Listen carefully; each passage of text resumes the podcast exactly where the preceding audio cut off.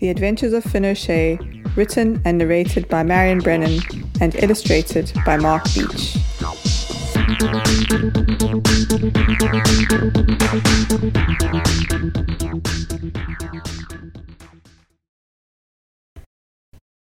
Chapter 4. Flying Lessons. One sunny day, Jean-Lucas came over, and Kieran too. Mum and Dad decided that we should all go over to my Uncle Luke's house. He lived on the beach and had a huge garden for us to run around in and play soccer. Also, we could make sandcastles on the beach and swim. The first thing we did was to go down to the beach. Dad brought a kite and we tried to get it to fly, but it wasn't much fun as there wasn't any wind. No matter how fast we ran with it, it just wouldn't fly. Eventually, we gave up. We were all so hot from running around that we decided to go swimming in the sea. Uncle Luke had snorkels and goggles so we could look underwater. I didn't see any fish, but I saw an orange starfish and a really big crab, which made me think I should watch my step.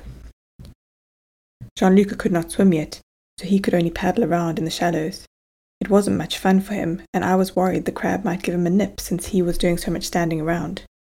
Kieran and I were getting cold anyway, so we decided to head back to the cottage.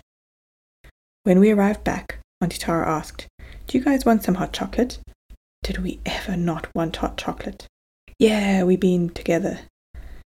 We were now shivering after swimming too long, and the hot chocolate was delicious. It came with marshmallows on top and shortbread biscuits, my favourite. The sun was shining, and when we were done, we decided to go play soccer. There were only 3 of us, so we set up a goal and took turns shooting or playing goalie. Soon we were exhausted again, and our game ended when the neighbour's dog ran after our ball, bit it, and brought it back proudly. The ball was completely flat. We could smell the sausages cooking on the braai. No one else understood the word braai in Ireland, but my mum and dad and aunt and uncle insisted on calling it this, as they had grown up in Africa, and that is what they called a barbecue there. I didn't care what they called it, as long as we had as many of them as possible in the summer. When we got back to the cottage, the hot dogs were ready, and there was lots of tomato sauce. Dad had made a delicious tomato and onion relish, which I preferred. We each had 2 hot dogs and sat in the sun for a while.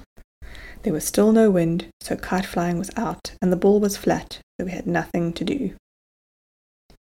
At that moment, a small plane flew over the house. When the weather was good, small planes often flew over my uncle's house, as there was an airstrip a mile up the beach. The plane swooped low and then started to climb. At the top of the circle, we could hear the engine cut out. Then we saw the plane twist and spiral down like a corkscrew. Just when it looked like the plane might crash, we heard the engine start up again, and the plane swooped low over the cottage, straight over our heads. "That was so cool!" shouted Kieran. "Being a pilot must be the best job in the world," I said. We watched the planes for about half an hour. The pilots were practicing tricks that made us hold our breath and then shriek when they flew low. I felt like we were at our very own air show. "Would you guys like to make your own planes?" asked Uncle Luke. I liked playing with paper planes, so it could be fun, but it was nowhere near the real thing. He could see we weren't all that enthusiastic.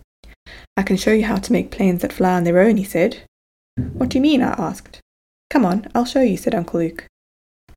Kieran and Jean-Lucas nodded in agreement. We all followed him to my aunt's art studio to get the things we needed. Her studio was so cool. It had everything you needed to make model aeroplanes. We collected up balsa wood for the frames, some light material, thin wooden sticks, some cardboard, and elastics. Uncle Luke showed us how to make the elastics into a motor by twisting them really tight between 2 paper clips, one for the motor and one as an anchor, and then letting them go. We each made our own plane design using glue to build a frame out of balsa wood. The wood was light and easy to cut with a penknife. I was careful to try to make my plane as aerodynamic as possible. I thought that if the engine was only going to be a little elastic, then my plane would have to be pretty streamlined to be able to fly. Kieran chose to make a model plane that looked like the one we had seen doing tricks earlier in the day. He even painted it the same way with red crosses on the wings so that it looked like a medical plane. Jean-Lucas made a biplane.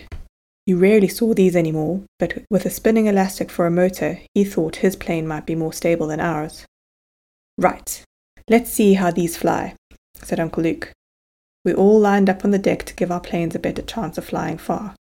We wound our elastics up as tightly as possible and set our planes free. They all flew, which I thought was a small miracle. I set my angle too high, so while my plane flew well, it went up high and quickly nosedived into the bushes.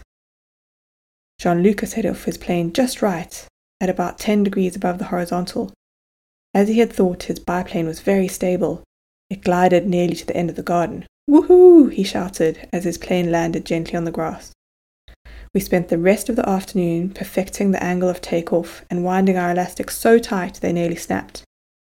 At the end of the day, our planes were in tatters and could barely fly because they had crashed so many times. What a great day! So many lessons about flight. I must remember to note them down in my science logbook, I thought, as I drifted off to sleep in the car on the way home.